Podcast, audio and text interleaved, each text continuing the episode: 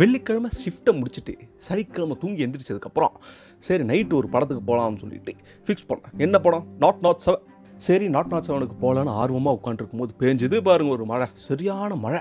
சரி பிளான் கேன்சல்னு சொல்லி பார்த்தா திடீர்னு ஃப்ரெண்டை கூப்பிட்டு ஓகே நம்ம வந்து சிவகுமாரின் சபதத்துக்கு போகலான்னு சொல்லிட்டு முடிவு பண்ணோம். நியாயமாக நான் அந்த படத்தை பற்றி தான் ரிவ்யூ பண்ணியிருக்கோம் பட் ரிவ்யூ பண்ணுறதுக்கு கூட தகுதி இல்லாத ஒரு படமாக போச்சு. சரியான டார்ச்சர் படம் ஃபுல்லாக டார்ச்சர் அதனால இன்றைக்கி ருத்ர தாண்டவ படத்தை பற்றி ரிவ்யூ பண்ண போகிறோம் ஏன்னா அந்த படத்தை தான் மறுபடியும் பார்த்தது. ஓகே நான் உங்கள் ரெடி பண்ணி பேசுகிறேன் generally for general audience ready பண்ணி இப்போ Spotify Gaana Jio Saavn Audible and Amazon மியூசிக்கில் இருக்குது உங்களுக்கு இந்த பாட்காஸ்ட் பிடிச்சிருந்துச்சுன்னா இந்த பாட்காஸ்ட்டை ஃபாலோ பண்ணுங்கள் ஸோ தட் நான் இனி வரப்போகிற எபிசோட்ஸ் ரெக்கார்ட் பண்ணும்போது உங்களால் ஈஸியாக கேட்க முடியும்.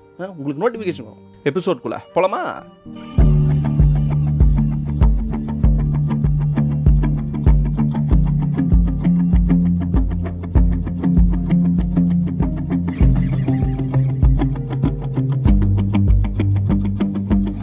இந்த படம் வந்து ரிலீஸ் ஆன உடனே ரிலீஸ் ஆகிறதுக்கு முன்னாடி ஆக்சுவலாக இன்டர்வியூஸ்லாம் ரொம்பவுமே பரபரப்பாக பேசப்பட்டது. இன்னும் கிறிஸ்டியானிட்டிக்கு எதிராகவும் அஹ், மதத்தை மத கலவரத்தை தூண்டுற மாதிரியெல்லாம் இருக்குது அப்படின்னு சொல்லிட்டு நிறையா பத்திரிக்கையில் நிறையா நியூஸ் எல்லாம் வந்துச்சு.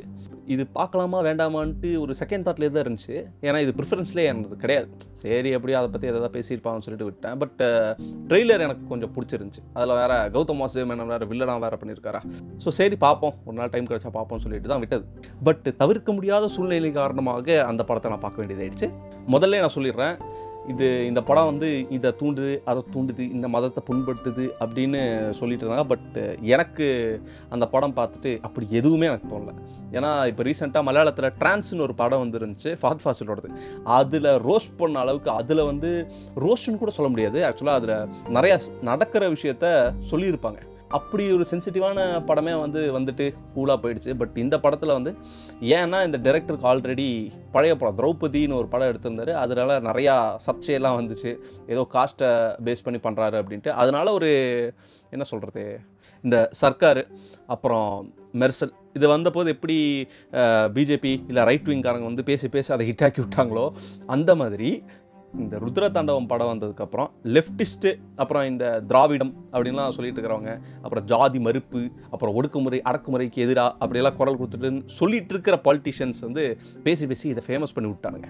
இப்போது ரைட் விங்க்கு ஆதரவாக ஏதோ ஒரு படம் வருது அப்படின்னு சொல்கிறாங்கன்னா அதையும் பார்க்கணும். லெஃப்ட்டுக்கு ஆதரவாக படம் வருதுன்னு சொன்னால் அதையும் போய் பார்க்க தான் செய்யணும். ஏன்னா அப்போ தான் வந்து ரெண்டு என்ன அப்படின்னா சொல்ல வர்றாங்க அப்படிங்கிறது புரியும். ஏன்னா இப்போ ரீசெண்டாக தமிழ் சினிமாவில் முக்காவாசி எல்லாமே இந்த கம்யூனிசம் அப்புறம் என்ன இந்த லெஃப்டிஸ்ட் ஐடியாலஜி படம் தான் வந்து இருக்கு கம்யூனிஸ்ட் இப்போ உயிரோடு இல்லைனாலும் படத்தில் அங்கங்கே இருக்குது பட் ஆனால் ஒரு சில பேர் கரெக்டாக சொல்லுவாங்க.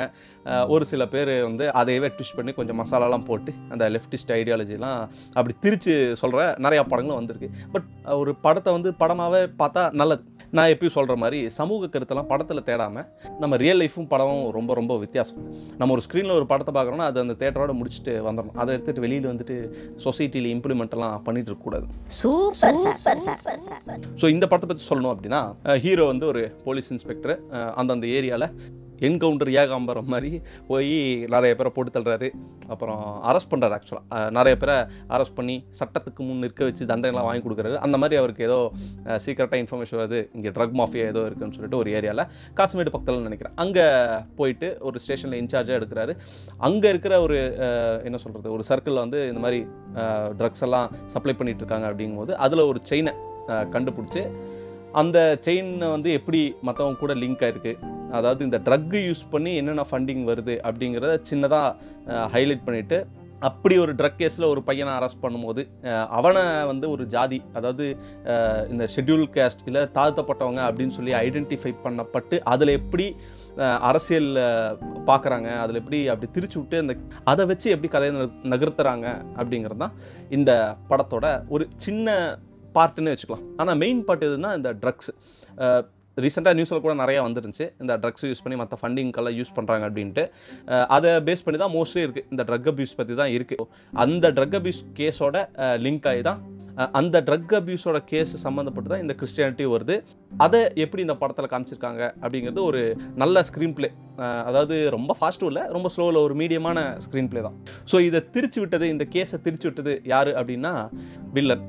வில்லன் ஒரு பொசிஷனில் இருப்பார் அரசியல் தலைவராக இருப்பார். அவர் ஒரு இந்த லெஃப்டிஸ்ட் மாதிரி லெஃப்டிஸ்ட் மாதிரி லெஃப்டிஸ்ட்னு சொல்ல முடியாது. ஏன்னா லெஃப்டிஸ்ட்டுக்கு உண்மையான லெஃப்டிஸ்ட்டுக்கு வந்து அந்த மாதிரிலாம் இன்டென்ஷன்ஸ் இருக்காது. பட் அதான் எல்லா பார்ட்டிலையும் எல்லா ஐடியாலஜிஸ்லேயும் ஒவ்வொரு ஒரு கருப்பாடு இருக்கும் இல்லையா? அந்த மாதிரி ஒரு கருப்பாடான ஒரு கேரக்டர் தான் வில்லன் ஸோ இப்போ வில்லனுக்கும் ஹீரோக்கும் கிளாஷ் ஆகும்போது வில்லன் எப்படி அரசியல்வாதி மாதிரி திங்க் பண்ணி அதாவது கிரிமினல் அரசியல்வாதி கிரிமினல் அரசியல்வாதிங்க மாதிரி எப்படி திங்க் பண்ணி இதெல்லாம் எப்படி திரிக்கிறாங்க அப்படிங்கிறது தான் இந்த கதை. கடைசியில் நம்ம ஹீரோ எப்படி அந்த கேஸ்லேருந்து வெளியில் வராரு அதை நார்மலாக கமர்ஷியலாக எப்படி கிளைமேக்ஸில் வைப்பாங்களோ அந்த மாதிரி வச்சு முடிச்சிருக்காங்க. கதையில் வர முக்கியமான பாயிண்ட்ஸ் என்னெல்லாம்னா ஒன்று இந்த ட்ரக் அப்யூஸ் நான் சொன்ன மாதிரி ட்ரக் அப்யூஸ் பண்ணிட்டு இருக்கும்போது அவனை துரத்து பிடிக்கும் போது அந்த பையன் ஏதோ ஆக்சிடென்ட் ஆகுது.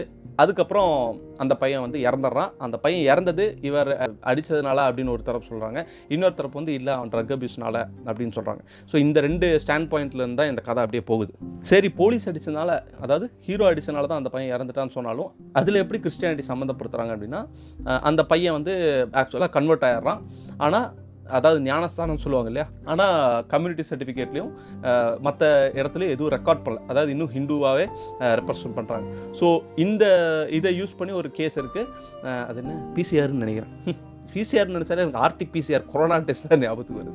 அது ஏதோ ஒரு செக்ஷன் போட்டு அதாவது ஷெட்யூல் காஸ்ட் பீப்புளை வந்து அட்டாக் பண்ணால் அவங்கள ப்ரொடெக்ட் பண்ணுறதுக்காக ஸ்பெஷலாக ஒரு ஆக்ட் இருக்குது அந்த ஆக்ட் யூஸ் பண்ணி ஹீரோ மேலே ஃபைல் பண்ணுறாங்க அது எப்படி மிஸ்யூஸ் பண்ணுறாங்க அப்படிங்கிற ஒரு ஸ்டாண்ட் பாயிண்ட்டும் இந்த கதையில் மென்ஷன் பண்ணுறாங்க அப்புறம் அரசியல் தலைவர்களை வந்து ஒரு ஜாதிய கட்டமைப்புக்குள் எப்படி கொண்டு வராங்க அந்த பாலிட்டிக்ஸை பற்றியும் நிறையா விரிவாகவே சொல்லியிருக்காங்க. அதாவது படம் ஸ்டார்டிங்லேருந்து எண்டிங் வரைக்கும் அந்த ஒரு மெயின் பாயிண்ட் ஒன்று இருக்குது எப்படி இந்த அம்பேத்கர் ஃபோட்டோவை வச்சு அரசியல் பண்ணுறாங்க முத்துராமலிங்க தேவரை யூஸ் பண்ணி எப்படி அரசியல் பண்ணுறாங்க மற்ற காந்தி காந்தி யூஸ் பண்ணி கூட அரசியல் பண்ணுறாங்க இல்லையா? ஒரு கட்சி மட்டும் அவங்கள கொண்டாடிட்டு. இப்படி எல்லா கட்சியிலும் இருக்குது ஸோ பொதுவாக யாரும் இந்த டாப்பிக்கை டச் பண்ண மாட்டாங்க. பொதுவாக இந்த டாபிக் ரொம்ப சென்சிட்டிவான டாபிக் ஏன்னா லெஃப்டிஸ்ட் ஐடியாலஜி நிறைய பேர் இருக்கும்போது அது நல்லா தான் இருக்கும் கேட்குறதுக்கு. பட் த அதர் சைடு அதையும் பார்க்கணும் அப்படிங்கிறனால இந்த படம் நல்லா ஓடி இருக்கலாமா இருக்கும். பேசாமல் அந்த லெஃப்டிஸ்ட் ஆளுங்கெல்லாம் கம்முன்னு இருந்திருந்தாங்கன்னா ப- படம் வந்ததும் தெரிஞ்சிருக்காது போனதும் தெரிஞ்சிருக்காது. இவங்க அரசியல் பண்ணி இதை ஹிட் பண்ணி விட்டாங்க. அப்புறம் கிளைமேக்ஸ் ட்விஸ்ட்டு எனக்கு ரொம்ப பிடிச்சிது. லாஸ்ட்டு லாஸ்ட்டு சீன் ட்விஸ்ட்டு நல்லா இருந்துச்சு. படம் அங்கங்கே கொஞ்சம் லேக் இருந்துச்சு. பாட்டெல்லாம் ஒன்றும் பெருசாக இன்ட்ரெஸ்டிங்காக ஒன்றும் இல்லை. ஆனால் சும்மா பார்க்கலாம். நீங்கள் ஒரு நூற்றி இருபது ரூபா கொடுத்து படம் பார்க்குறீங்கன்னா வருத்து பார்க்கலாம் நீங்கள் நான் மறுபடியும் ரிப்பீட் பண்ணுறேன் சினிமா பாலிட்டிக்ஸ் அண்ட் ரியல் லைஃபும் வேறு வேறு. ஸோ நம்ம என்ன ஐடியாலஜியில் வேணாலும் இருக்கலாம். பட் ஒரு படம் பார்க்கும்போது அது படமாக பார்த்துட்டு அங்கேயே எவ்வளோ பெரிய சூப்பர் படம் பெரிய கருத்து சொல்கிற படமாக இருந்தாலும் அந்த தேட்டர்லேயே வச்சு பூட்டிட்டு வெளியில் வந்து நம்ம ரியல் லைஃப்பில் நார்மலாக இருந்துக்கணும். அது கம்யூனிசமாக இருந்தாலும் சரி லெஃப்டிஸ்டாக இருந்தாலும் சரி ரைட்டாக இருந்தாலும் சரி சென்டராக இருந்தாலும் சரி எல்லாமே ஒன்று தான் எல்லாத்துக்கும் அவங்கவுங்களுக்கு உண்டான பொலிட்டிக்கல் கெயின்ஸ் இருக்குது அதுக்குள்ளே நம்ம விழுகாமல் நம்ம பாட்டுக்கு நம்ம வேலை உண்டு நாம உண்டுன்ட்டு இருந்துட்டு போயிட்டோம்னா கரெக்டாக இருக்கும். ஓட்டு போகிற நேரத்தில் மட்டும் நம்மளோட விருப்பத்தை தெரிவித்தா போதும். அப்படி நம்ம இல்லை அப்படின்னா நம்மளையும் இந்த பாலிடிக்ஸ்குள்ளே உழுக வச்சு நம்மளையே கன்ஃபியூஸ் பண்ணி நம்மக்கிட்ட நமக்கே தெரியாமல் பாலிடிக்ஸ் பண்ணுறவானுங்க இந்த பொலிட்டீஷியன்ஸ் மீட் யூ இந்த நெக்ஸ்ட் எபிசோட் அண்டில் தென் நான் உங்கள் ரெடி இப்படி பேசுகிறேன் ஜென்ரலி ஃபார் ஜென்ரல் ஆடியன்ஸ் உங்களை ஹாப்பி வச்சுக்கோங்க. உங்களுக்கு சுற்றி இருக்கவங்களை ஹாப்பி வச்சுக்கோங்க. அப்படி ஹாப்பி வச்சுக்க முடியலனாலும் அவங்களை தொந்தரவு பண்ணாதீங்க. பாய்